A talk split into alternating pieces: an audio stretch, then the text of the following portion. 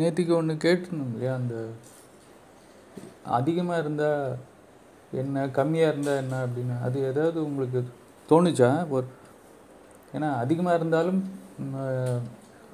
இதுதான். நோய் தான் குறைவாக இருந்தாலும் நோய் தான் அப்படின்னா அப்போ இது அதிகமாக இருக்கா குறைவாக இருக்கா அப்படிங்கிறத தெரிஞ்சுக்கணும் அப்படின்னாக்கா அது எப்படி அது? இப்போ நேற்றுக்கு ஒரு உதாரணம் சொல்லியிருந்தோம். என்ன உதாரணம் சொல்லியிருந்தது? அதிகமாக இருக்கிறதுக்கு ஒரு உதாரணமும் கம்மியாக இருக்கிறதுக்கு ஒரு உதாரணமும் ஒன்று சொல்லியிருந்தேன் இல்லையா?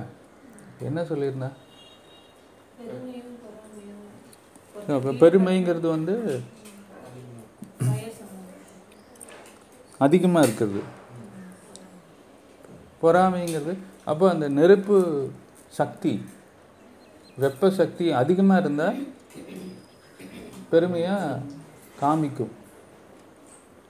அப்படி தானே பொறாமைங்கிறது வெப்பசக்தி வெப்ப சக்தி கம்மியாக இருக்குது அது மாதிரி மற்ற இதுக்கெல்லாம் கேட்டிருந்தாங்க உங்களுக்கு ஏதாச்சும் தோணுச்சான்னு கேட்குறேன் இல்லை யோசிச்சா தானே தோணும்.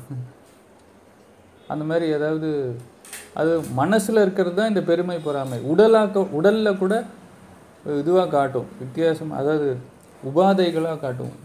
இப்போ மனசில் உபாதை தான் உணர்ச்சின்னு சொல்கிறோம் மனசனுடைய உபாதை உணர்ச்சின்னு சொல்கிறோம் அதே உபாதை உடம்புலையும் காட்டும் தானே? இப்போ எனக்கு வந்து கண்ணி தெரியலன்னு வச்சுக்கோங்க. இல்லை காது கேட்கல அது வந்து ஒரு உடல் உறுப்பினுடைய உபாதை தானே? உடல் உறுப்பு காதுங்கிறது உறுப்பு அது கேட்க மாட்டேங்குது வேலை செய்ய மாட்டேங்குது. அப்போ அதுக்கு எந்த மூலகம் அஹ், பாதிப்பா இருக்கு அப்படின்னா என்ன சொல்வீங்க எந்த மூலகம்? நீர் மூலகம். இப்போ ஆ இப்போ எப்படி கம்மியாக இருக்குன்னு டக்குன்னு சொல்கிறீங்க ஆ அவ்வளோதான் இது இவ்வளோ ஈஸியாக இருக்கே.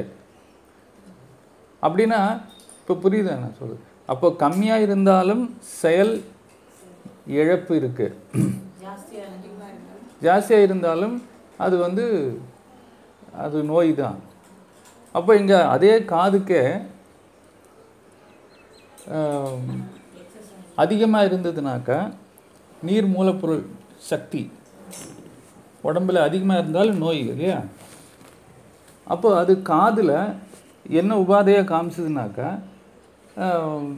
இது வந்து அதிகமாக இருக்குது அப்படின்னு சொல்லுவீங்க. காது கேளாமை அப்படிங்கிறது வந்து கம்மியாக இருக்குது இப்போ நடக்க முடியல கால் வலிக்குது ரொம்ப டயர்டாக இருக்குது அப்படின்னா என்ன அர்த்தம்? சக்தி சக்தி இல்லை. இதே ஒருத்தர் வந்து ரேஸில் ஓடுறாருன்னு வச்சுக்கோங்க. ஓடுறாருன்னா அவருக்கு சக்தி அதிகமாக இருக்கிறதுனால தானே ஓட முடியுது அந்த இடத்துல.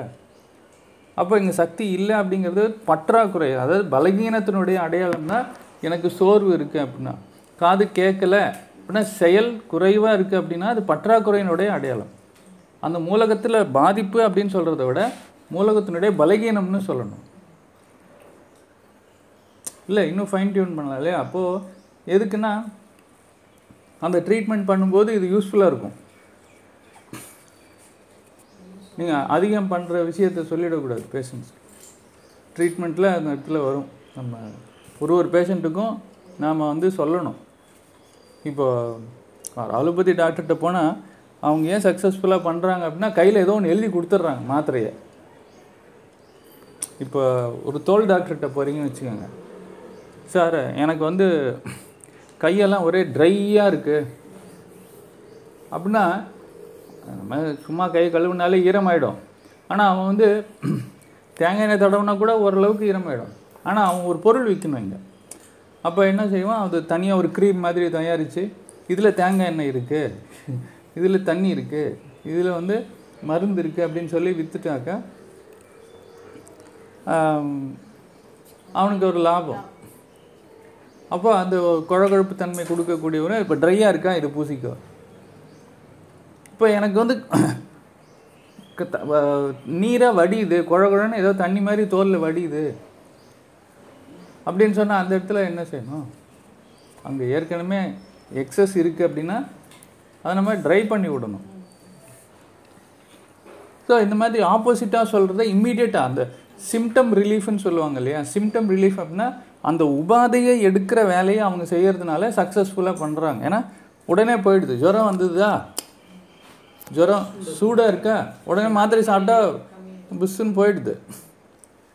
ஆ உடனே அது எஃபெக்ட் இருக்கு இல்லையா? ஆனால் அது என்னன்னா அதனுடைய ரூட் சரி ஆகலை. ஆனால் இப்போ நம்ம வந்து ரூட்டு சரி பண்ணுறோம் பண்ணுறதுக்கான இது மருத்துவத்தில் அந்த உபாதையும் இல்லாமல் ரூட்டை சரி பண்ண முடியும். உபாதையும் சரி பண்ணணும். ரூட்டையும் சரி பண்ணணும். அப்படி பண்ணும்போது ரெண்டுமே சேர்ந்துடும் காஸ் அண்ட் எஃபெக்ட் எனக்கு இந்த கஷ்டமும் வேண்டாம். அப்போது அதுக்கு தெரியணும்னா இந்த உபாதை எதனால் வந்துச்சுங்கிறது தெரிஞ்சுக்கிறதுக்கு தான் இது வந்து அதிகமான சக்தியினுடைய வெளிப்பாடா இல்லை பலகீனத்தினுடைய வெளிப்பாடான்னு தெரிஞ்சுக்கணும்னு சொல்ல அதுக்கேற்ற மாதிரி அங்கே நீங்கள் இப்போ ஃபுட் அட்வைஸாக இருக்கட்டும் லைஃப் ஸ்டைல் அட்வைஸாக இருக்கட்டும் இந்த உபாதையினுடைய வெளிப்பாடு அதிக சக்தினால் வந்ததா பலகீனத்தினால் வந்ததான்னு நமக்கு தெரிஞ்சதுன்னா அதுக்கேற்ற மாதிரி நீங்கள் அந்த ஃபுட்டினுடைய தன்மையை அவங்களுக்கு பரிந்துரைக்கலாம். இல்லை வாழ்க்கை வழிமுறையை பரிந்துரைக்கலாம். வெறும் பலகீன வெறும் ப- பாதிப்பு அப்படின்னு சொன்னால் அந்த பாதிப்புங்கிற வார்த்தையில் வந்து ஒரு முழுமையான ஒரு இன்ஃபர்மேஷன் இல்லை. பாதிப்பு அப்படின்னாக்கா அறகுறையாக இருக்காது. என்ன பாதிப்பு? இப்போ காது பிரச்சனைக்கே வந்தீங்கன்னாக்கா காது கேட்கல அப்படிங்கிறது பலகீனம்னா அப்போது அதிகமான சக்தி இருந்தால் காதில் என்ன உபாதை வரும். காதில் வேற என்ன உபாதைகள் உங்களுக்கு இருக்கு? காதில்? ஆ வலி. இல்லைன்னா சில பேருக்கு காதில் கொயின்னு சத்தம் கேட்கும். இல்லைன்னா சில பேர் காதில் இறைச்சலாக இருக்கும். அப்போ இங்கே என்ன ஏன்னா அடைச்ச மாதிரிங்கிறது வந்து கம்மி. அதாவது இப்போது இரைச்சலுங்கிறது இயல் எல்லாருக்கும் கேட்குறதான் கேட்கணும். இங்கே அதிகமாக கேட்குது இரைச்சல் இருக்குது அப்படின்னா என்ன அர்த்தம்? அங்கே அதிகமான சக்தி ஓடுது. அப்புறம் அதிகமான சவுண்டு கேட்குது கொஞ்சம் சத்தம் கேட்குது அப்படின்னா என்ன அர்த்தம்? அங்கே எக்ஸஸ் இருக்குதுன்னு அர்த்தம். எக்ஸஸ்ஸு இங்கேருந்து அடுத்ததுக்கு போக வேண்டியிருக்கு. இல்லைன்னா பயன்படுத்த வேண்டியிருக்கு. ஆனால் எங்கேயோ பிளாக் இருக்கிறதுனால இங்கேயே தேங்கி இருக்கிறதுனால சவுண்டு வருது. எக்ஸஸ் இப்போ நீர்லேருந்து அடுத்தது ஆகாயத்துக்கு போக வேண்டிய சக்தி பாதையில் அடைப்பு இருந்ததுனாக்கா இங்கே அதிகமான தேக்கம் ஏற்படும் போது இங்கே தேங்கிக்கும். இங்கே தேங்கிறது அங்கே காட்டும். இங்கே தேங்குதுன்னு காட்டும் இங்கே அந்த வெளி வெளி உறுப்பில் காட்டும். அது இந்த மாதிரி நாம் எப்படி வேணாலும் லிங்க் போட்டுக்கலாம் இல்ல அடைக்கிறதா இருந்தா கம்மின்னு சொன்னாங்க அ- காது கேட்குதா கேட்கலையாங்கிறத பொறுத்து இருக்கு. காது அடைப்பு இருந்து கேட்கல அப்படின்னா அது கம்மி. ஆனால் அடைப்பு அப்படின்னு இருக்கனாலே கழிவு சேர்ந்துருச்சுன்னு தான் அர்த்தம். அந்த கழிவுகள் தான் ரிலீஸ் ஆகுது ரிலீஸ் ஆகிற ப்ராசஸில் அடைக்குது. ஆனால் அது கூடவே அந்த சவுண்டு எக்ஸ்ட்ரா சவுண்டு கேட்டுச்சுனாக்கா எக்ஸஸ் எனர்ஜி இருக்குது இப்போ ஒருத்தருக்கு கோபம் வருது அப்படின்னு சொல்கிறீங்கன்னு வச்சுக்கோங்க. அது எந்த மூலப்பொருள் சார்ந்தது? கோபம்ங்கிறது ஃபயர் தானே? ஃபயர் கோபம்ங்கிறது எந்த மூலப்பொருள்? நேற்றே எக்ஸாம் முடிச்சிருக்கீங்க. கோபம்ங்கிறது எந்த மூலப்பொருள் சார்ந்தது? இல்லை நீங்கள் சொல்லுங்க. யாராவது ஒருத்தர்? பெரியவங்க? கோபம் வந்து வந்து நீ தூங்கிட்டு இருக்கிறியா இல்லையான்னு பார்க்கறதுக்கு தான் இந்த கேள்வி கேட்டேனே. Liver liver you come alive you are still sleeping உங்களை அலைவுக்கு கொண்டு வரதுக்கு தான் இந்த கேள்வி. எனக்கு தெரியாத? கரெக்டாக சொல்லுவீங்கன்னு. எந்திரிச்சுக்கோங்க. டைம் ஆச்சு. ஏழு மணி ஆச்சு. அப்போ இந்த கோபம் அதிகமாக வருதுன்னா என்ன? இப்போது ஒருத்தருக்கு சக்தியே பலகீனம் ஆயிடுச்சு. கல்லீரல் ரொம்ப சோர்ந்து இதுவாக இருக்குது அப்படின்னா உடம்பு ரொம்ப சோர்வாக இருக்குது அப்படின்னா அவருக்கு கோபம் வருமா? கத்துவார? யாரையாவது பிடிச்சி? அப்போ இங்கே கல்லீரல் பலகீனமாக இருந்துச்சுனாக்கா அந்த இடத்துல கோபம் வருமான்னு கேட்குறேன் ஆ அப்போ ஆனால் கல்லீரலுடைய பாதிப்பு இருக்குல்ல? இப்போ தண்ணி அடிக்கிறான்னு வச்சுக்கோங்க. ட்ரிங்க்ஸு அது என்ன செய்யும்? புளிப்பு தானே புளிச்ச பழங்கள். அவனுக்கு அதிகமான கோபம் வரும் தானே? தண்ணி அடிக்கிறவனுக்கு கோபம் வருமா வராதா? கண்ணு சிவப்பாயிடுது. ஒரு பிரபலமான நிறைய பேர் வந்து கண்ணு சிவப்பாக இருக்கிறவங்க தண்ணி அடித்து அந்த மாதிரி. அப்போது கோபம்ங்கிறது வந்து அந்த அதிகமான ஒரு பாதிப்புனுடைய அடையாளம். பலகீனம் கிடையாது அங்கே. எக்ஸஸ்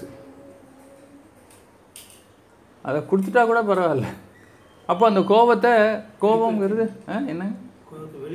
அது போய் அதுதான் சொல்கிறேன் கோபத்தை வெளிப்படுத்துறதுக்கு கல்யாணம் பண்ணிக்கணும்ல. கல்யாணம் பண்ணிக்கிறனுடைய மெயின் ரீசனு இதுதான். இப்போ ஏதாச்சும் ஒரு நல்லது இருக்கும்ல எல்லாத்துலேயுமே ஒரு நல்லது இருக்கும் கண்டிப்பாக இப்போ ஆஃபீஸில் என் மேலே ஒருத்தன் வந்து என்னுடைய சுப்பீரியர் என்னுடைய ஆஃபீஸர் இன்சார்ஜ் என் மேலே போட்டு அவ்வளோ திணிக்கிறான். நான் திருப்பி அவங்ககிட்ட பேசவே முடியாது. ஏன்னா அவன் எனக்கு மார்க் போடுறவன். எனக்கு சம்பளம் கொடுக்குறவன். எனக்கு வேலை நாளைக்கு இருக்குமா இருக்காதுன்னு முடிவு பண்ணுறேன் அவங்ககிட்ட நான் திருப்பி பேசுறதுக்கு எனக்கு தைரியம் இல்லை. அப்போ நான் அதை உள்ளுக்குள்ளே ஆனால் கோவம் வந்துருச்சு. இப்போ இது எங்கே காட்டுறது? யார் வீட்டில் இருக்காங்க? காட்டு.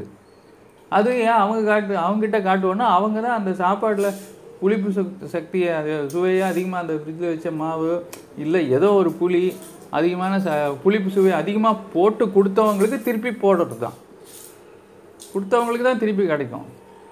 ஏன்? மனைவி மேலே ஹஸ்பண்டுக்கெல்லாம் கோபம் வருதுன்னா அந்த உணவில் கோபத்தை ஏற்படுத்தக்கூடிய அதிக புளிப்பு சுவையை சேர்த்ததே அந்த மனைவி தான். அப்படின்னா அவங்களுக்கு தான் திருப்பியாக போகும் அது கோபம். இப்போ பலகீனம் அப்படின்னாக்கா என்ன ஆகும் அப்புறம்? டயர்ட்னஸ் அப்போ அந்த மசில்ஸ் இருக்குது மசில்ஸ்னால் அந்த த- தசைகள் இதெல்லாம் வந்து அந்த கல்லீரலினுடைய கண்ட்ரோல் பராமரிக்கும் உறுப்பு. உடம்பெல்லாம் ரொம்ப ஒரு மாதிரி சோர்வாக இருக்கு. வலி அப்படிங்கிறது வந்து அதிகம். இப்போ வலி ஒ- ஒருத்தங்களுக்கு மசாஜ் பண்ணி விட்டாக்கா ரொம்ப சுகமாக இருக்குது அப்படின்னா என்ன அர்த்தம்னா அங்கே நிறைய உள்ளுக்குள்ளே சேர்ந்துருக்குன்னு அர்த்தம். அதே மாதிரி ஏன்னா புழியிறோம் பார்த்தீங்களா? இப்போ இயற்கையிலே மசாஜ் பண்ணுறது தான் புழியறது. இயற்கையிலேயே இப்போ நாம் வெளியிலேருந்து கையில் பிடிச்சி விடுறது அந்த கழிவு நீக்கம் செய்கிறோம் அப்போ ஏற்கனவே அதிகமாக சேர்ந்துருக்குன்னு அர்த்தம். அப்படியே விட்டாக்கா அதுவாக வலிச்சு வெளியே கொண்டு வரும். வலிச்சுனாக்கா புழிஞ்சி. தசை த இப்போ நம்ம அந்த எக்ஸசைஸ் பண்ணும்போது என்னென்னா அந்த வலி வேணான்னு இப்போவே புழிஞ்சிக்கிறோம். இந்த ம கொஞ்சம் ஸ்ட்ரெச் போடுங்க. நீங்கள் இது அப்படியே இருங்க. அந்த ஸ்டேஜில் இருங்க அப்படின்னா அந்த இடத்துல அப்படி இழுத்து தானே பிடிக்குது. இறுக்கம் தானே ஏற்படுத்துகிறோம் தளர்வு இல்லைல்ல நம்ம திருப்பியும் சொல்கிறோம் தளர்வு தான் வேணும். ஆனால் இந்த இடத்துல உடற்பயிற்சி வந்து இறுக்கத்தை ஏற்படுத்துது. இறுக்கத்தை ஏன் ஏற்படுத்துதுன்னா ஏற்கனவே இருக்கிற அந்த அப்போ இறுக்கமும் நல்லது தளர்வும். யாருக்கு அது தேவையோ அவங்களுக்கு நல்லது. எல்லாருக்கும் இல்லை. அதனால தான் குழந்தைங்க அதை விரும்பவே மாட்டாங்க. இந்த உடற்பயிற்சியையோ இதெல்லாம் ஏன் விரும்ப மாட்டாங்கன்னா அவங்களுக்கு அது தேவையில்லை. இப்போ பச்சை கலரு பார்க்கும்போது அந்த Dress எனக்கு ரொம்ப பிடிக்குதுன்னா என்ன அர்த்தம்? அப்போ பற்றாக்குறை அப்படின்னா அது பலகீனத்தினுடைய வெளிப்பாடு. அதே கல்லீர அந்த ஆகாய சக்தி வந்து மரம் மூலப்பொருள் சக்தி வந்து அதிகமான தேக்கம் இருந்துச்சுன்னு வச்சுக்கோங்க. அப்போ அந்த பச்சை கலர் பிடிக்குமா? சரி புளிப்பு சுவை அதிகமாக எனக்கு பிடிக்குதுன்னு அர்த்தம்னு வச்சுக்கோங்க எனக்கு காரக்குழம்பு வேணும். புளிப்பு மாங்காய் வேணும். அப்படின்னா என்ன அர்த்தம்? இப்போ மாசமாக இருக்கிறவங்களுக்கு புளிப்பு சுவை அதிகமாக உப்பு புளிப்பு காரம் மூணுமே அது மாதிரி நாக்குக்கு ஒரு சுவையாக ஏன் அது அங்கே தேவைப்படுதுன்னா ஏன் அங்கே தேவைப்படுது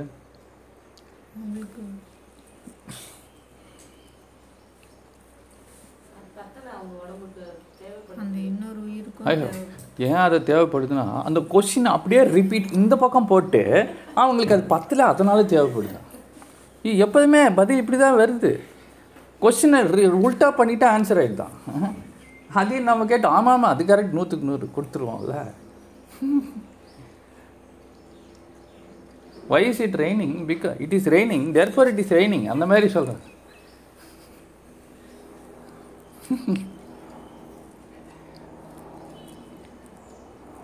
ஏன் தேவைப்படுதுன்னா புதுசாக ஒரு உயிர் உற்பத்தி ஆகுது.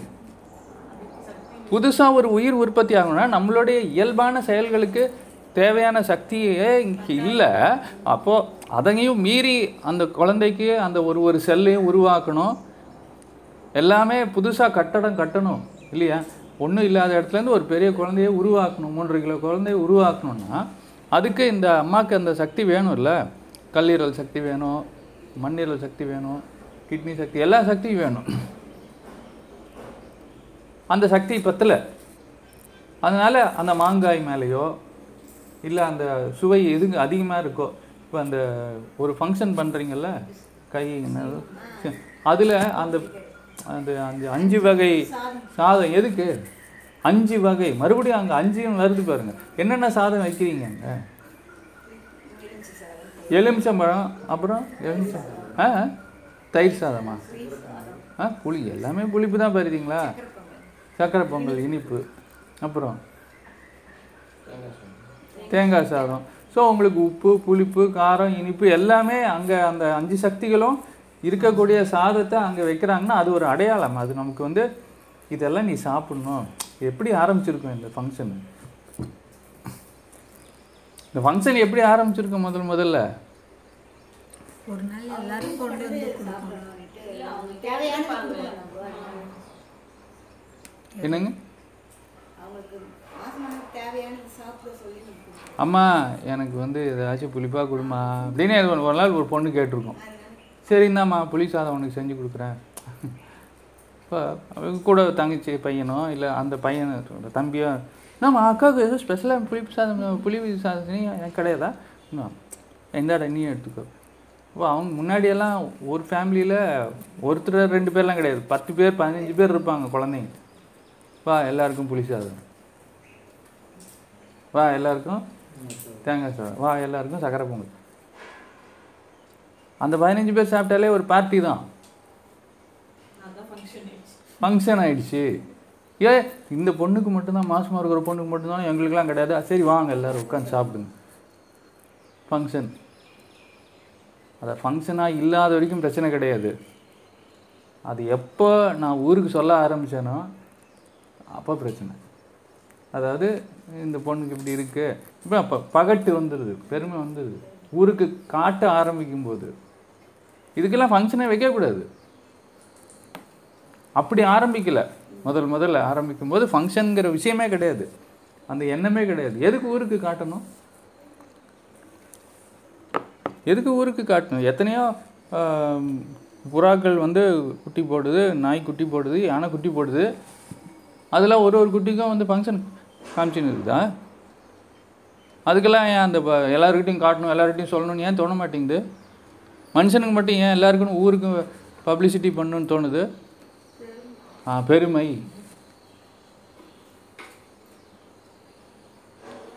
ஒரே ஒரு நல்லது இருக்குது என்னன்னா நீ நல்லா இருக்கணும் அப்படின்னு அவங்களுடைய ஆசீர்வாதம். அது எங்கே வேணாலும் பண்ணலாமே. அதை நீங்கள் ஃபோனில் பர் பர்சனலாக இன்ஃபார்ம் பண்ணி இந்த மாதிரி இருக்குது அப்படின்னு சொன்னால் தெரியுமா நல்லா இரு பார்த்துக்கோ முடிஞ்சு போச்சு. ஃபங்க்ஷன் முடிஞ்சது. எதுக்கு நோட்டீஸ் அடித்து அவங்களுக்கு இன்விடேஷன் கொண்டு போய் கொடுத்து அதில் வெத்தலை பாக்கு தட்டு காசு புடவை இது புடவையெல்லாம் கட்டிட்டு வரணுமாமா நம்ம கொடுக்குறது. சம்பிரதாயம். இதெல்லாம் உருவாக்குனான் தான் மனுஷன். இதெல்லாம் கிடையாது இயல்பில். அதுக்காக ட்ரெயின் டிக்கெட் போடணும். அதுக்கு நமக்கு ஒரு டிரைவர் வேணும். அவன் தூக்கத்தை நாம எடுத்தோம்னா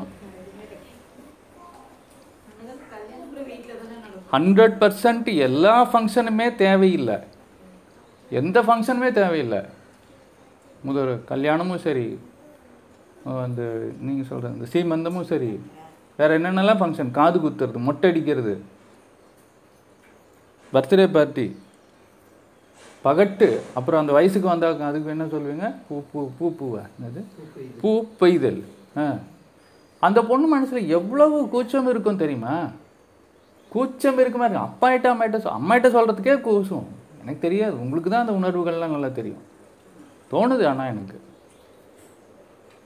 நூறு பேரை கூப்பிட்டு வச்சு இந்த பொண்ணுக்கு அவங்க பார்க்கும்போது அவங்க கண்ணு அவங்க பார்க்கும்போது அவங்களுக்கு கூசாது. கண்டிப்பாக கூசும் எனக்கு கூசும். நான் பெண்ணாக இருந்திருந்தா. எந்த அதுதான் ச- இது இதுக்கு அவ்வளோ சத்தம் போடுவோம்? ப்ராட்காஸ்டிங் அதுதான் சம்பிரதாய சடங்குன்னு சொன்னது இதெல்லாம் சங்கு ஊதுற வேலை. சம்பிரதாய சங்குகள் இதெல்லாம். இந்த சம்பிரதாயம் எதுவுமே இல்லாமல் இருந்தோம்னா ரொம்ப ரொம்ப நல்லா இருப்போம். ஆனால் இது ஏன் செய்கிறோம் எதுக்கு செய்கிறோம் எப்படி ஆரம்பிச்சது? அதெல்லாம் உள்ளுக்குள்ளே போய் பார்த்தோம்னாக்கா ஒரு காரணமும் இருக்காது காலியாக இருக்கும். பகட்டுங்கிற ஒரு விஷயம் மட்டும் வந்து நிற்கும் பெருமை ஊருக்கு காமிக்கிறது. அப்போ அவங்க கண்ணு படும்.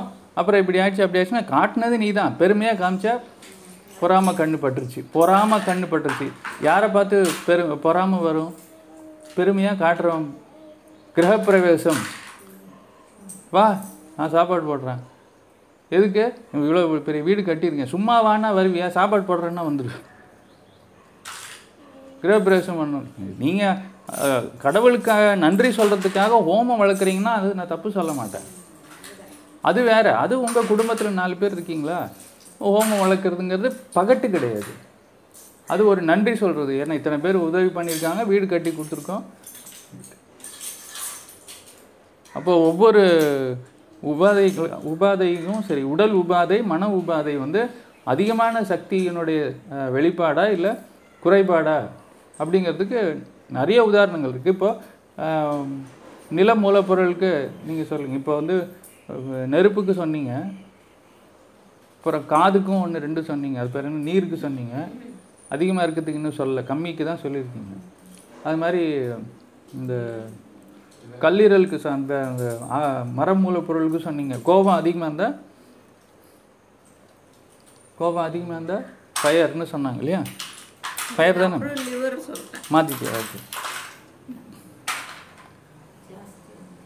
அப்போ அடுத்தது இப்போ கம்மியாக இருந்தால் சோர்வு அதான் கை கால் பிடிச்சி விடு. தாத்தாவுக்கு வந்து தாத்தா பாட்டி அவங்க- அவங்களாம் சொல்லுவாங்க கை காலை பிடிச்சி விட்றா. ஏன்னா தசைகளை மசாஜ் பண்ணும்போது உங்களுக்கு ஒரு நல்ல ஃபீல் கிடைக்கும். பலகி எந்திரிச்சு நடக்க முடியல. சோர்வு. இது எல்லாமே அந்த ஆகாயம் மூலப்பொருளினுடைய ஆமாம் பலகீனம். நீங்கள் அந்த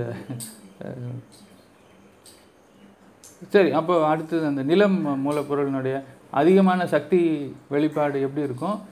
குறைவான சக்தி வெளிப்பாடு எப்படி இருக்கும்?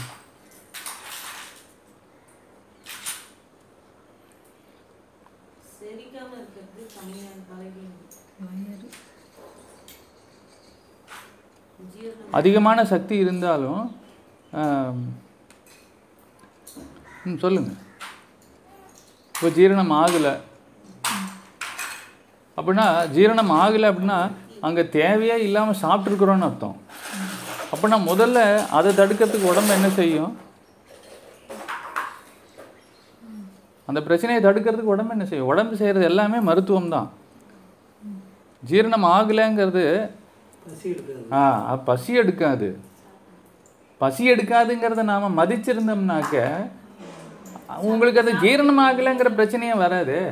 இன்னும் யார் ஃபஸ்ட் சாப்பிட சொன்னா அங்கே அம்மா தான் சாப்பிட சொல்லுவாங்க. ஏன்னா பசங்க சாப்பிட மாட்டேங்கிறாங்க. ஏன்னா காஸ்ட்லி. நம்ம செஞ்சிட்டோம் வாங்கிட்டோம். இவ்வளோ காசு கொடுத்து உனக்காக வாங்கியிருக்கேன். இது நல்ல பொருள். இது சாப்பிட்டா தான் உனக்கு அறிவு வளரும். இதெல்லாம் சொல்லி சாப்பிட வச்சு இவனும் வந்து கட்டாயப்படுத்தி சாப்பிட்டு இவங்களே டிவி பார்த்துட்டு சாப்பிட்றது. இதெல்லாம் பண்ணும்போது ஜீரணம் ஆகாது. கெட்டு போயிடும். போன உணவும் கெட்டு போகும். கெட்டு போன உணவுனால வயிறும் கெட்டு போகும். கெட்டு போன வயிறுனால தான் வாயில் என்னங்க? வாயில் வாயில் நல்ல வார்த்தை மட்டும்தான் வரணும். நல்ல வாசனை வரணும். நம்ம கூட இருக்கும்போது கூட இருக்கிறவங்களோ அவ்வளவு இனிமையாக இருந்தாங்கனாக்கா வாயில் நல்ல வாயில் மட்டும் இல்லை உடம்புலேருந்தே நல்ல வாசனை வரும்.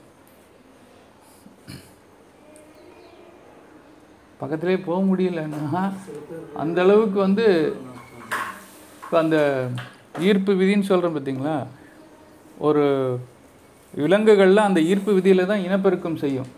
அதே ஈர்ப்பு விதியை தான் ஆன் பண்ணியும் வந்து இனப்பெருக்கம் செய்கிற நேரத்துக்கு ஈர்க்கும். அதுக்கு முக்கியமான இது வந்து ஸ்மெல்லு ஃபிரோமோன்ஸுன்னு சொல்லுவாங்க. ஃபிரோமோன்ஸ்னால் அது உடம்புலேருந்து ஒரு விதமான ஒரு வாசனை க காற்றுல வரும். அப்போ அந்த கா அதுதான் வந்து அந்த ஆணை வந்து தூண்டி விடும் அப்புறம் அது ரெண்டு பேருக்கும் அந்த தேவை இருந்துச்சுனாக்கா இனப்பெருக்கம் செய்கிறதுக்கான வேலை நடக்கும். அது மாதிரி இந்த ஆனால் நாம் உள்ளுக்குள்ளே போடுற உணவு கெட்டு போய் அந்த கெட்டு போன வாசனை வந்துச்சுன்னா எப்படி? அது முக்கியமான ரீசன் இந்த டைவர்ஸ்க்கு முக்கியமான ரீசன் என்னென்னா இப்போது இப்போன்னு இல்லை பொதுவாகவே இந்த வாய் சம்மந்தப்பட்ட ரெண்டு காரணம் இருக்குது ரொம்ப பேர் டைவர்ஸ் பண்ணிக்குவாங்க. என்ன சொல்லுங்க இப்போது ஒன்று நானே சொல்லிட்டேன் துர்நாற்றம்னு. அந்த துர்நாற்றம்ங்கிறது அந்த ஆண் பெண் வந்து நெருக்கமாக இருக்கும்போது துர்நாற்றம் இருந்துச்சுன்னா அந்த இது இருக்காது. ஈர்ப்பு இருக்காது. அதனால் அது ஒரு காரணம். இன்னொரு காரணம் என்னன்னா கொரட்டை. கொரட்டைக்கு எவ்வளோ பேர் டைவர்ஸ் பண்ணிக்குவாங்க? தூங்கவே விட முடியாது. டெய்லி வந்தாலும் தூங்க நல்லா கொரட்டை விட்டுட்டே அவனுக்கு கொரட்டை விடுறதே தெரியாது. முக்கியமாக ஆண்கள் தான் கொரட்டை அதிகமாக விடுவாங்க. பெண்களை விட. ஏன்னா அந்த காற்று வந்து இப்போ இப்போ இந்த கொரட்டைங்கிறதும் அதிகமான ஒரு சக்தியினுடைய ப இதுதான் வெளிப்பாடு தான் அந்த மாதிரி உடல் சம்மந்தப்பட்டது எல்லாம் பொதுவாகவே பார்த்திங்கன்னா அதிகமான சக்தி சேர்க்கையினுடைய வெளிப்பாடு. இப்போ இந்த கொரட்டைங்கிறது வந்து ஏர் சம்மந்தப்பட்ட பாதிப்பு இருக்குங்கிறதுனால இந்த அம்மாவுக்கு தூக்கம் கெட்டு போயிடும் ஒரு நாள் ரெண்டு நாள் பார்க்கும். ஒரு மாதம் தூக்கம் கெட்டு போச்சுன்னா இப்போ பக்கத்து ரூமில் போய் படு முடியாது. கிளம்பு இடத்த காலி பண்ணு. எனக்கு தூக்கத்தான் முக்கியம். கணவர்லாம் வேணாம் தூக்கம் தான் வேணும்.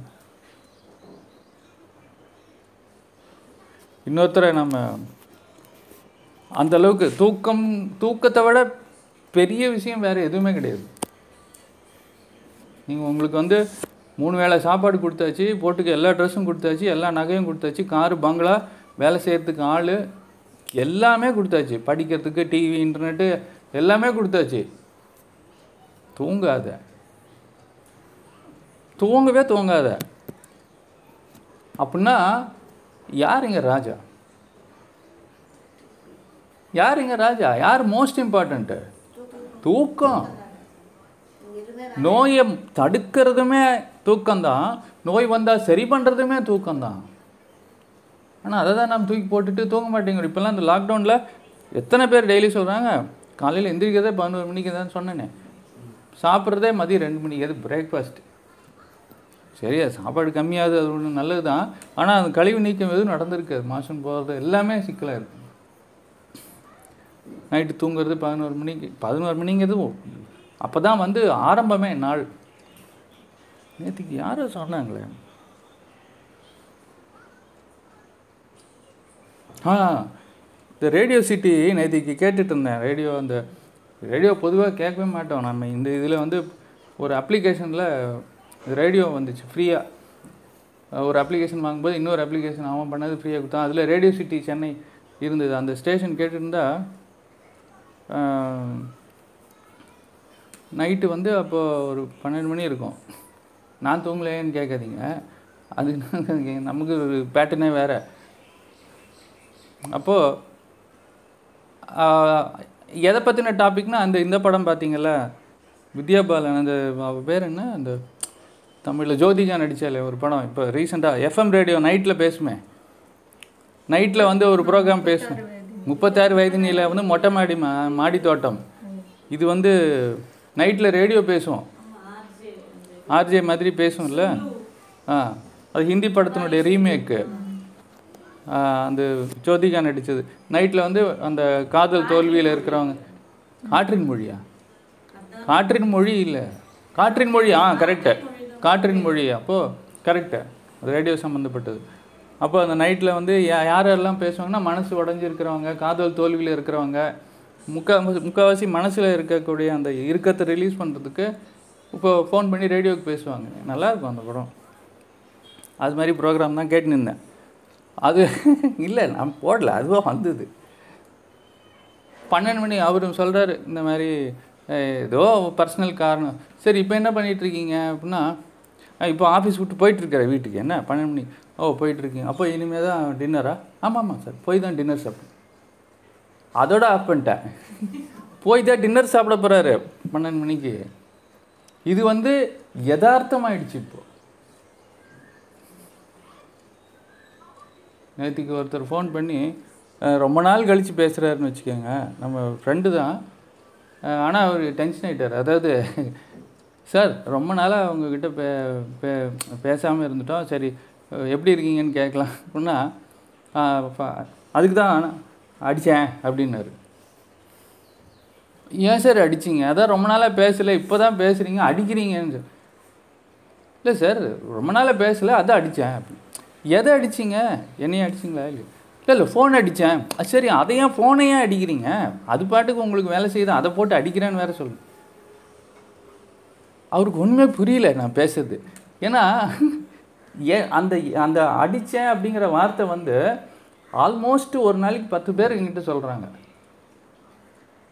அதுதான் ஃபோன் அடித்தேன் அடிக்கிறது யாருக்காவது பிடிக்குமா அப்படின்னு கேட்டேன் நான். இல்லை உங்களையே யாராச்சும் அடிக்க வந்தால் உங்களுக்கு பிடிக்குமான்னு கேட்டேன். அவர் ஃபோனை வச்சுட்டாரு செம கோவம் வந்துருச்சு அவருக்கு எம்எல்ஏ நானே என்னைக்கோ ஒரு நாளைக்கு உங்கள்கிட்ட பே அப்புறம் மெசேஜ் அனுப்புகிறேன் சார் எல்லாரும் பேசுகிற யதார்த்தமான வார்த்தை தானே சார்? நான் சும்மா காமெடி பண்ணேங்க அப்படின்னு. யதார்த்தம்னா செய்கிற தப்பு கூட தெரியல அந்த வார்த்தைக்கு ஒரு அலைவரிசை இருக்குது அடிக்கிறது அடித்தல் அப்படிங்கிறது ஒரு நல்ல வார்த்தையா? ஆனால் அந்த நல்ல அந்த அந்த வார்த்தையே நம்ம பயன்படுத்தி ஊறி ஊறி ஊறி அதுலேயே இருக்கிறோம். அடிக்கிறது யாருக்குமே பிடிக்காது. ஆனால் ஃபோன் அடித்தேங்கிறது சர்வ சாதாரணமாக சொல்கிறோம் அப்படி சொன்னால் கோவம் வேறு வருது. நான் என்ன சொல்லிட்டேன் இப்போது ஃபோனை அடிக்காதீங்க. நான் உங்களுக்கு கால் பண்ணேன்னு சொல்லுங்கள் வேறு ஏதாவது பாசிட்டிவாக நல்ல வார்த்தை பேசுங்க. ஆ அட்வைஸ் எல்லாம் பிடிக்காது. எனக்கு அடிக்கிறது தான் பிடிக்கும். அது மாதிரி அந்த எதுக்கு இது சொல்ல வந்துட்டு இருந்தேன்னாக்கா அது யதார்த்தம் ஆயிடுச்சுன்னு சொல்கிறேன் நைட்டு பன்னெண்டு மணிக்கு சாப்பிட்றது இப்போ இந்த லேட்டாக எந்திரிக்கிறது இந்த லாக்டவுன் பீரியடில் அப்போ அந்த நிலம் மூலப்பொருள் அது தானே பேசிகிட்டு இருந்தோம். அந்த டைவர் சம்மந்தமாக உங்களுக்கு ஏன் உள்ளே போய் கெட்டு போகுது அப்படின்னாக்கா ஜீரணமே சரியாக ஆகாது உங்களுக்கு. தூக்கம் அப்படிங்கிறது அவுட்டு அப்போ ஜீரண சக்தி சுத்தமாக ரீசார்ஜே ஆயிருக்காது. நைட்டு தானே சார்ஜ் போடுறோம். ரீசார்ஜ் ஆகலைன்னா எப்படி ஜீரணம் பண்ணும்? அப்போ பசி எடுக்காது. பசி எடுக்கலைன்னா ஆனாலும் அது மீறி நம்ம சாப்பிடுவோம். சாப்பிட வைப்பாங்க. அப்படி சாப்பிடும்போது அது கெட்டு போய் வயிறையும் கெடுத்துரும். பசி வரைய வரைக்குமாச்சும் வெயிட் பண்ணோம்னா மருத்துவம் நடந்திருக்கும். இப்போ இந்த அஜீரணம் பசி இன்மை அப்படிங்கிறது நில மூலப்பொருளினுடைய பலகீனத்தினுடைய அடையாளம்னா அதிகமாக இருந்ததுன்னா அதிகமான சக்தி நிலத்துக்கு இருந்ததுன்னா அது எந்த மாதிரி உபாதையாக வெளிப்படும்னு கேட்குறேன் பசிச்சுக்கிட்டே இருக்கும். சாப்பிட்றதுலாம் சீக்கிரம் சீக்கிரம் சில குழந்தைங்களாம் அப்படி தான் இருக்கும். சாப்பிட்டுக்கிட்டே இருக்கும். பத்து நிமிஷத்துக்கு ஒரு தடவை சாப்பிடும். இப்போ தான் சாப்பிட்ருக்கும் ஒரு பேக்கெட் பிஸ்கெட்டு மறுபடியும் வந்து கேட்கும். என்னெல்லாம் இருக்குது எல்லாத்தையும் சாப்பிடும் ஏன்னா அது சூடு இருக்கும். அந்த வயிறில் அந்த சூடு இருக்கும். ஆக்சுவலாக அது உண்மையான பசி கிடையாது. அந்த சூடு இருக்கிறது தான் பசின்னு அதுக்கு தெரியாது. தண்ணி குடித்தாலே சரியாயிடும் அது. அதாவது த இந்த இடத்துல சூடை தணிக்கிறதுக்கு தான் அந்த இடத்துல உணவை சாப்பிட்டு அது தணிச்சிக்க ட்ரை பண்ணுது. வெறும் தண்ணி குடித்தா அந்த பசி போலி ப பொய் பசி இது. போயிடும். ஆனால் அது தெரியலல்ல நம்ம. சூடு தான் பசி உணர்வை ஏற்படுத்தும். முக்கால்வாசி நேரம் நமக்கு இருக்கிறது கூட எல்லாமே பழக்கப்படுத்தப்பட்ட பசி அப்படிங்கிறப்போ தூண்டுதல் பசின்னு ஒன்று இருக்குது பசியையே தூண்டவும் முடியும். கண்டிஷன்டு ஹங்கர் ஒன்று ஸ்டிமுலேட்டட் ஹங்கர் க்ரியேட்டட் ஹங்கர் ஒன்று இது எது? எல்லாமே பார்த்திங்கனாக்கா இயல்பான ஹங்கர்னு கிடையாது. இயல்பான பசிங்கிறது நூறு தடவை பசிதுன்னா அதில் அதிகபட்சம் ஒரு அஞ்சு தடவை பத்து தடவை அதிகபட்சம் அஞ்சு தடவை பத்து தடவை தான் நாம் உண்மையான பசிக்கு சாப்பிட்றோம் உண்மையான பசி இருக்கும்போது எனர்ஜி வந்து எப்படி இருக்கும்? டயர்டாக இருக்குமா? இல்லை ஃப்ரெஷ்ஷாக இருப்பீங்க உண்மையான பசி வரும்போது. டயர்டாக இருக்குமா ஃப்ரெஷ்ஷாக இருக்குமா? சரி இப்போ நிறைய தூரம் நடந்துட்டீங்க. டயர்டாக இருக்குது இப்போ என்ன சாப்பிடுவீங்க? ச என்ன செய்வீங்க? ரெஸ்ட் எடுக்கும் அப்போது டயர்ட்னஸுக்கு இங்கே ஆன்சர் என்ன? ரெஸ்ட் ஆனால் இப்போ டயர்டாக இருக்கிறதுன்னு நீங்கள் சொல்கிறீங்கல்ல இப்போ டயர்டாக இருந்தால் ரெஸ்ட்டு தான் எடுக்கணுங்கிறது ஒரு வாக்கியம்ங்கிறது சரின்னா அங்கே எப்படி பசியே இருக்கும்? ஏற்கனவே எனர்ஜி இல்லை. டயர்ட்னஸ் அப்படின்னாக்கா சோர்வு பலகீனம் அப்படின்னா நீங்கள் கொடுக்குற உணவை மட்டும் எப்படி அது ஜீரணம் பண்ணும்? அப்போது எப்போ நல்லா பசி எடுக்கும்னா நல்ல எனர்ஜி இருக்கும்போது தான் நல்ல எனர்ஜி இருக்கணும். ஏன்னா நீங்கள் கொடுக்க போகிற ஒரு உணவுப் பொருளை அது உள்வாங்கணும் ஜீரணம் பண்ணணும்னா சக்தி வேணும். அப்போது உண்மையான பசி அப்படின்னு இருக்கும்போது அந்த சமயத்தில் ஃப்ரெஷ்ஷாக இருக்கும். டயர்டாக இருக்குன்னா அது உண்மையான பசி கிடையாது. ஃப்ரெஷ்ஷாக நீங்கள் சாப்பிட போகணும். அட்லீஸ்ட் அந்த ஃப்ரெஷ்னஸை கொண்டு வரணும். அதுக்கு தான் முகம் கழுவு சொல்கிறேன் அது யாரும் செஞ்சீங்கன்னா அந்த ஃப்ரெஷ்னஸ் வந்துடும் முகம் முகங்கழுவுனா ஃப்ரெஷ்னஸ் வந்துடும் அட்லீஸ்ட் ஃப்ரெஷ்னஸை கொண்டு வந்துட்டா சாப்பிடுங்கன்னு சொல்கிறேன் இல்லைன்னா இருக்கிற கொஞ்சம் நஞ்ச எனர்ஜியும் இது எடுத்துக்கும். இப்போ முகம் கழுவுறது கை கால் கழுவுறது என்ன? தண்ணி மூலயமா நமக்கு எனர்ஜி கிடைக்கும் இன்ஸ்டண்ட்டாக கிடைக்கும். ஏன்னா ஒருத்தர் மயக்கம் போட்டு விழுந்துட்டா முகத்தில் அடித்த உடனே எந்திரிச்சிக்கிறார்ல இப்போ எனர்ஜி கிடைச்சிருதுன்னு அர்த்தம். ஆ அப்போது அந்த தண்ணி எனர்ஜி முகத்தில் படும்போது முகத்தில் எல்லாம் அந்த முக்கியமான அஞ்சு சக்திகள் கொடுக்கக்கூடிய இது இருக்குது நல்ல வேளை முகத்துக்கு ட்ரெஸ்ஸு போடல. அதான் மாட்டுச்சு. மூக்கு போச்சு வாய் போச்சு காது போச்சு. இன்னும் வீக் ஆகிடுவோம் அப்போ. எனர்ஜி கிடைக்காது. அப்போ இங்கே அதிகமான நிலம் மூலப்பொருள் அதிகமான சேர்க்கை இருந்துச்சுன்னு வச்சுக்கோங்க. சக்தி சேர்க்கை அதனுடைய வெளிப்பாடு எப்படி இருக்கும்னு கேட்குறேன் சும்மா ஒரு உதாரணத்துக்கு சொல்லுங்கள் கம்மியாக இருந்தால் பசி எடுக்காதுன்னு சொல்லிட்டீங்க. அதிகமாக சக்தி இருந்ததுன்னா அது உண்மையான பசி கிடையாதுல்ல. அது நெருப்பு ஆக்சுவலாக நெருப்பு மூலப்பொருளினுடைய இதுன்னு கூட சொல்லலாம். ஆனால் நெருப்பு அதிகமாக இருந்ததுனால தான் இங்கே வருது. ஏன்னா நெருப்புக்கு அப்புறம் தானே நிலம். ஸோ உடம்புல சூடு அதிகமாக இருக்கும்போது தான் வயிறில் வந்து அந்த அடிக்கடி பசிக்குது பசிக்குது அப்படின்னு சொன்னால் சூடு அதிகமாக இருக்குது சூடு எங்கேருந்து வருது? இதுக்கு முன்னாடி மூலப்பொருள்னால நெருப்புலேருந்து வரக்கூடிய சூடு இது. சொல்லுவாங்க. நெருப்பினுடைய பலகீனம் வந்து சொன்னீங்க சக்திங்கிறது பொது எல்லாத்துக்குமே. நெருப்புங்கிறது ஒரு விதமான சக்தி. இந்த வயிறுக்கு வேலை செய்யணும்னா நெருப்பு சக்தி மட்டும் இல்லை நீர் சக்தி வேணும். நீர் சக்தி வேணும் காற்று சக்தி வேணும். சக்தின்னு சொல்லும்போது அதில் அஞ்சு விதமான சக்திகள். இப்போ நீங்கள் சொல்கிறது நெருப்பு சக்தியை பற்றி மட்டும் சொல்கிறீங்க நான் அந்த வயிறில் வந்து அடிக்கடி பசி அதிகமாக எடுக்கிறதுக்கு காரணம் நெருப்பு சக்தி மட்டும். சக்தியில் அஞ்சு வகைப்படும். இப்போ ஒரு உணவு ஜீரணம் ஆகணும்னா அதுக்கு அஞ்சு விதமான சக்தி வேணும். அஞ்சு விதமான சக்தியும் ஆமாம் சமம்ங்கிறத விட அஞ்சு விதமான சக்தியும் இருக்குது அப்படின்னா தான் உண்மையான பசி ஓ- ஏற்படும்னு சொல்கிறேன் நெருப்பு சக்தி மட்டும் அதிகமாக இருந்ததுன்னா அது வந்து அடிக்கடி பசியை தூண்டுமே தவிர பசி மாதிரியான உணர்வு தூண்டுமே தவிர அது உண்மையான பசி. அந்த இடத்துல நீரே இல்லை ஆக்சுவலாக அந்த இடத்துல நீரே இல்லை. வெறும் சூடு மட்டும்தான் இருக்குது வயிறில் சூடு இருக்கும். ஆனால் ஒரு உணவு ஜீரணம் பண்ணணும். இப்போ ச அரிசியை நீங்கள் சமையல் பண்ணணும்னா வெறும் அரிசியை குக்கரில் போட்டுட்டு ஸ்டவ்வில் எடுத்து வச்சிங்கன்னா வெப்பமா? வெ- ஏன்? அந்த இடத்துல தண்ணி சேர்க்குறோம்ல. தண்ணி ஊற்றணும் நெருப்பும் இருக்குது தண்ணியும் இருக்குது அப்போ அந்த அஞ்சு சக்தியும் இருந்ததுனா தான் உண்மையான பசி ஏற்படும்னு சொல்கிறேன் நம்ம சாப்பிட்ற முக்கால்வாசி சாப்பாடு அந்த அஞ்சு சக்தியும் சேர்ந்து இருக்கிறது. அந்த அஞ்சு சக்தியும் சேர்ந்து இருந்ததுன்னா ஃப்ரெஷ்ஷாக தானே இருப்போம். ஃப்ரெஷ்ஷாக இருந்தால் எதுக்கு சாப்பிட்ணுன்னு கேட்பீங்க அப்போது நான் நல்லா தானே இருக்கேன். அந்த இடத்துல கட்டுமான பொருள்.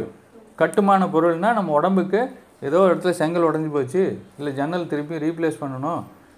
அப்படின்னாக்கா அந்த சமயத்தில் ஒரு கட்டுமான பொருளை நம்ம மாற்றணும் வீட்டில் அப்படின்னா நீங்கள் வேலைக்கு ஒரு ஆள் வைப்பீங்கள்ல அந்த ஆள் ஏற்கனவே சொங்கி மாதிரி சோம்பலை சோர்ந்து இருந்தால் வேலை செய்வாரா? அவருக்கு எனர்ஜி ஃபுல் எனர்ஜி கொடுத்துட்டு போய் சாப்பிட்டு வைப்பா டீ சாப்பிட்டு நீ நீ நல்லா இருந்தால் தான் நீ ஒழுங்காக செய்வ. அப்போ இந்த இடத்துல எனர்ஜி அதிகமாக இருக்கும்போது வரக்கூடிய ஒரு கட்டுமான பொருள் தேவை தான் உண்மையான பசி. அப்போ இந்த ஃப்ரெஷ்ஷாக சாப்பிடணும். ஃப்ரெஷ்ஷாக தூங்கணும். படுத்த உடனே தூங்கிடணும். ஃப்ரெஷ்ஷாக சாப்பிடணும். ஆனால் டயர்டாக இருக்கும்போது சாப்பிடுவாங்க. அங்கே சிக்கலே அதான். டயர்டாக இருக்கும்போது என்ன செஞ்சால் ரீசார்ஜ் ஆகும்? டயர்டாக இருக்கும்போது ரெஸ்ட் எடுத்தா. தூங்கி எழுந்திரிச்சா என்ன? ஆ அதுதான் தப்புன்னு சொல்கிறேன் டயர்டாக இருக்கும்போது ஜே இப்போ டயர்டாக ஒரு வேலையாளருக்கு வச்சுருக்கோம். ஒரு மேஸ்திரி வந்து டயர்டாக இருக்கார். அவர்கிட்ட நீ வந்து இந்த பூசி வேலை பண்ணு கட்டடம் கட்டுனா எப்படி செய்வார்? ஆ அப்போது அவருக்கு எனர்ஜி கொடுக்கணும்ல ஃபஸ்ட்டு அப்போ வயிறுக்கு எனர்ஜி இல்லைன்னா எப்படி அது ஜீரணம் பண்ணும்? இப்போ எனர்ஜி வேணும் அப்படின்னா ஃப்ரெஷ்ஷாக இருக்கணும்னு அர்த்தம் நான் சொல்கிறது புரியுதுங்களா? டயர்டாக இருக்கும்போது ஓய்வு தான் சுறுசுறுப்பாக இருக்கும்போதும் ஒரு புத்துணர்ச்சியோடு இருக்கும்போது மட்டும்தான் நம்ம உணவு எடுத்துக்கணும். உணவு எடுத்துக்கும் போது அந்த ஒரு புத்துணர்ச்சி உடம்புல இருக்குது பார்த்தீங்களா அதுதான் வந்து உங்களுக்கு அந்த உணவு மேலே ஒரு ஈர்ப்பையும் ஏற்படுத்தும். ஆனால் முக்கால்வாசினா கடனுக்காக கடமைக்காக அந்த மாதிரி சாப்பிட்றது தான் இங்கே சிக்கலை. டைமுக்காக தூண்டுதலுக்காக தேவைக்காக அப்படிங்கிறது தான் ஒரு சின்ன செக்மெண்ட் அது பத்து பர்சன்ட் தான். மீதி தொண்ணூறு பர்சன்ட் வேறு வேறு காரணங்கள். சொசைட்டிக்காக ஃபேமிலிக்காக கடமைக்காக கடனுக்காக. சரி அந்த நிலம் மூலப்பொருளில் அதிகமான சக்தி சேர்க்கை. காலையில் தூக்கத்தில் பண்ணதுனால இப்போ வருது. அது இங்கே தாலாட்டு வேற பாடுறோமா. ஆச்சு இன்னும் அஞ்சு நிமிஷத்தில் முடிச்சிடலாம். இது நிறைய இருக்குது சும்மா ஒரு எக்ஸாம்பிளுக்காக ரெண்டு மூணு சொல்கிறேன் ஏன்னா இந்த எக்ஸாம்பிள் ரொம்ப இன்ட்ரெஸ்டிங்காக இருக்கும். இந்த ஒரே ஒரு எக்ஸாம்பிள் மட்டும் சொல்லிட்டு முடிச்சுக்கலாம். அதிகமான சக்தி சேர்க்கை. எந்த மாதிரி கேரக்டர் கேரக்டர்னா அந்த அந்த ஆளினுடைய கேரக்டரில் அது காட்டும்.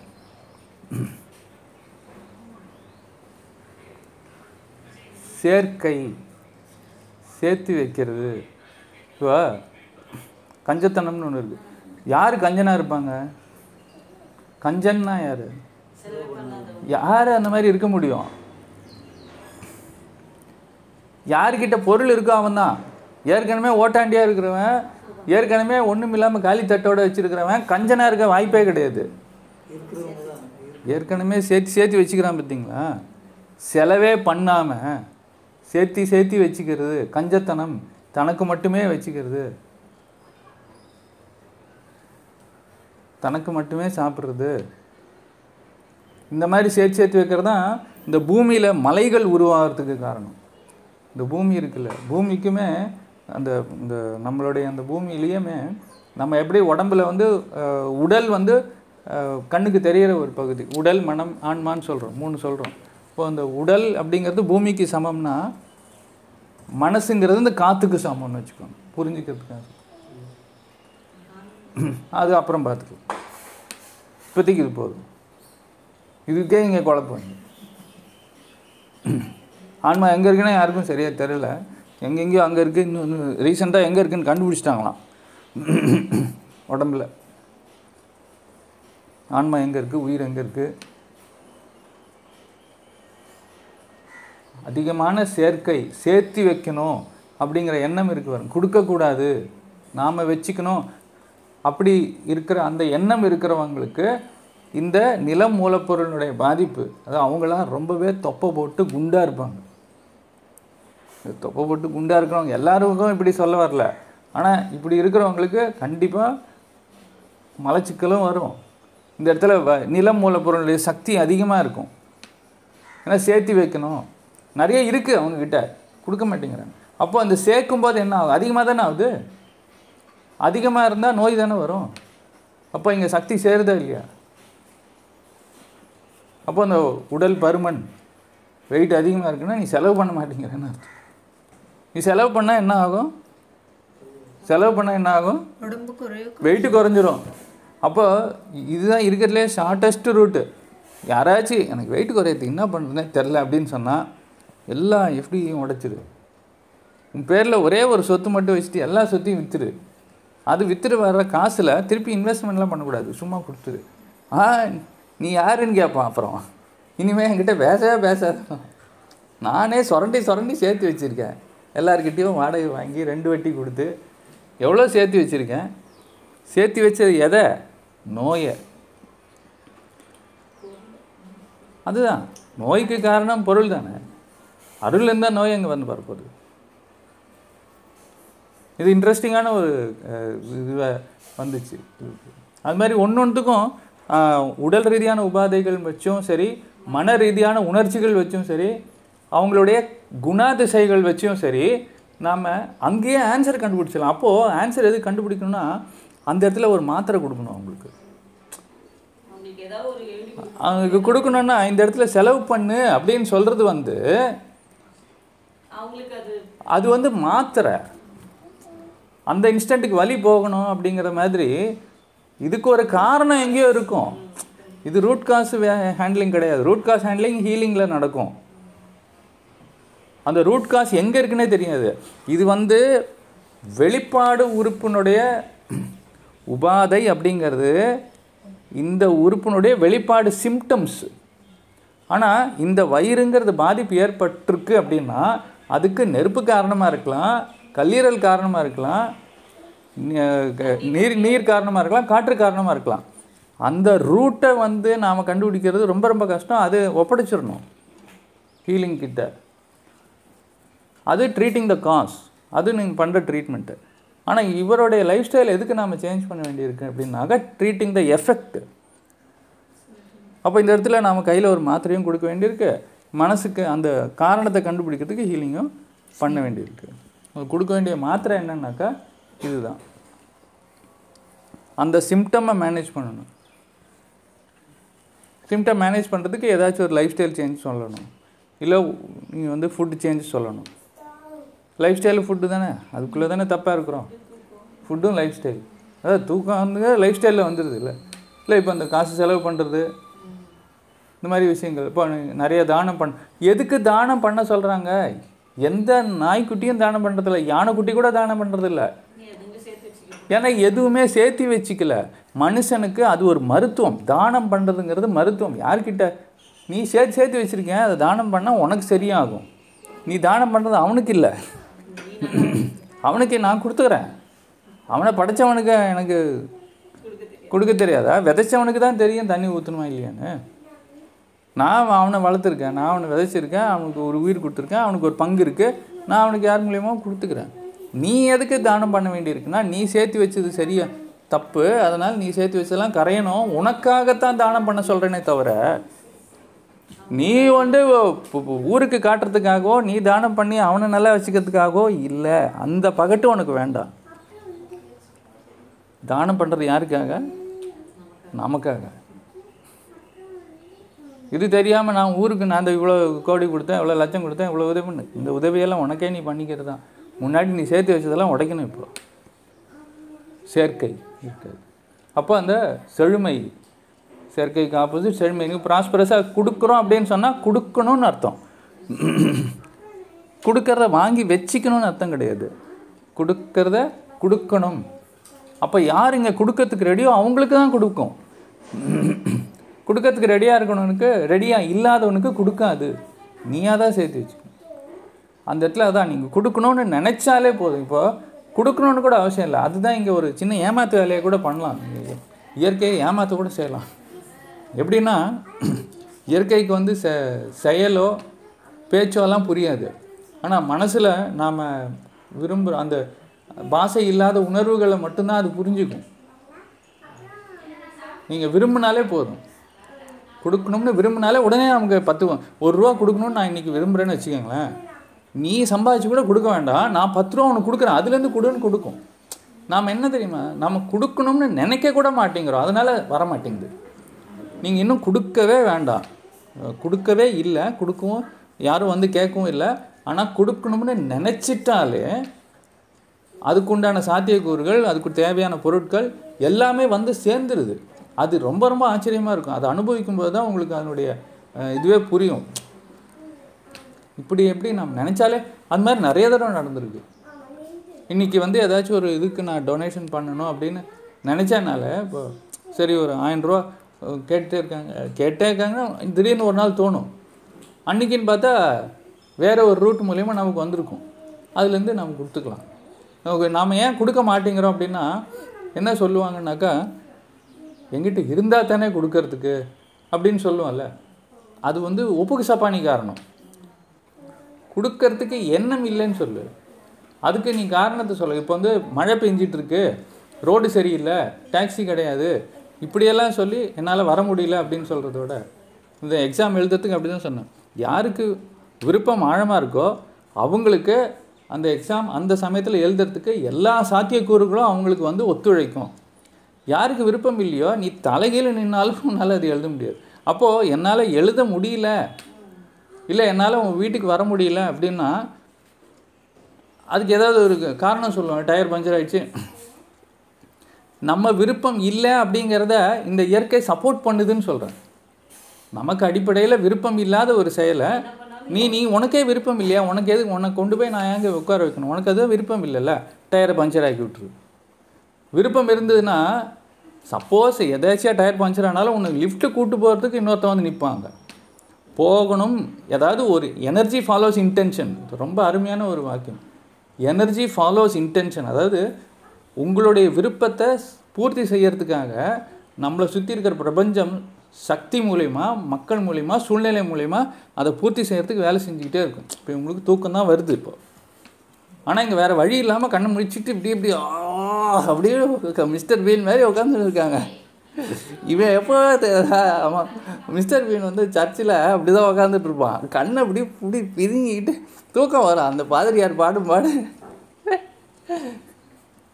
இவனும் பாட்டு பாடிக்கிட்டே இருக்கிறான். என்னால் கண்ணை திறந்து வைக்க கிளாஸ்லலாம் எல்லாம் சில சமயம் நான் அப்படி தான் இருப்பேன். கண்ணை நல்லா விரிச்சு வச்சுக்கோ. கண்ணை முடிவிடக்கூடாதுன்ட்டு. அந்த மாதிரி இருக்குது உங்களுக்கு. அப்போது நமக்கு ஒரு இன்டென்ஷன் இருக்குன்னு வச்சுக்கோங்களேன். இன்டென்ஷன் அப்படின்னா என்ன தெரியுமா? இன்டென்ஷன்னா என்ன? நான் யாரை கேட்குறேன் நீ சொல்லிடுவேன் எனக்கு தெரியும். இன்டென்ஷன் அப்படிங்கிற வார்த்தைக்கு என்ன அர்த்தம்? உங்களோட கோவிந்தாவே ஆன்சர் சொல்லு. இல்லை இல்லை. கரெக்டு ட்ரான்ஸ்லேஷன் தான் கேட்டேன். இவங்களை கேட்குறேன் ஏன்னா அந்த இன்டென்ஷனுங்கிற வார்த்தை அதிகமாக நம்ம பொதுவாக யூஸ் பண்ண மாட்டோம் இல்லையா? ஆனால் நான் இப்போ சொல்கிறேன் அது ஆனால் புரியாதுல்ல. அதனால தான் உங்களுக்கு அது கே தெரியுமான்னு கேட்குறேன் இன்டென்ஷன் அப்படின்னா என்ன அர்த்தம்? ஏன்னா அந்த இங்கிலீஷில் சொல்லும்போது அர்த்தம் நல்லா ஈஸியாக விளங்கிடும். அதுக்கு தமிழ் ஆக்கம் என்ன? இன்டென்ஷன் அப்படிங்கிற வார்த்தைக்கு தமிழ் ஆக்கம் என்ன? இப்போ பார்த்தியா அதுக்கு தான் அது அந்த வார்த்தை யூஸ் பண்ணுமான்னு தெரியல எனக்கு. அதனால தான் நான் கேட்டேன் அர்த்தம் என்னன்னு. அவன் சொன்னது தான் விருப்பம். அந்த விருப்பங்கிறது மேலோட்டமான அர்த்தம் தான் அதாவது ஆழமான விருப்பம். ரொம்ப என்ன சொல்கிறது அழுத்தமான விருப்பம். விருப்பம் தான் ஆனால் அது சாதாரணமாக விருப்பம்னு சொல்கிறத விட ரொம்ப அழு தீவிரமான விருப்பம். இன்டென்ஷன் அந்த இன்டென்ஷன் ரொம்ப ஸ்ட்ராங்காக இருந்துச்சுன்னு வச்சுக்கோங்க. நல்லா பண்ணணும் செஞ்சு தான் ஆகணும். அப்படின்னு இருந்ததுன்னா நீங்கள் பருப்படையே பண்ணலைன்னா கூட அன்னைக்கு அது சரியாக வரும். சப்போஸ் நாம் வந்து அப்போ வந்து அடுப்பு சரியில்லை அரிசி சரியில்லை மாவு சரியில்லை எந்த ரீசனும் இல்லை. எல்லாத்தையும் தூக்கி சாப்பிட்டு உனக்கு அந்த இன்டென்ஷன் ஸ்ட்ராங்காக இருக்குது அதனால் நான் எல்லா கரெக்ஷனையும் பண்ணி உனக்கு நல்ல ப்ராடக்டை கொடுக்குறேன். ஏன்னா நீ விரும்பிட்ட.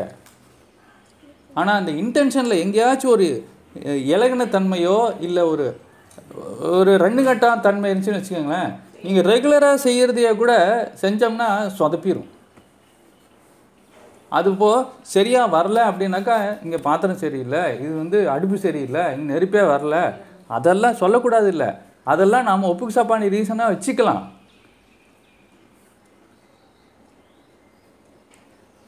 ஒரு கால் டிரைவரை கூப்பிட்றோன்னு வச்சுக்கோங்க. அவர் எத்தனை வண்டிகள் ஓட்டியிருப்பார்?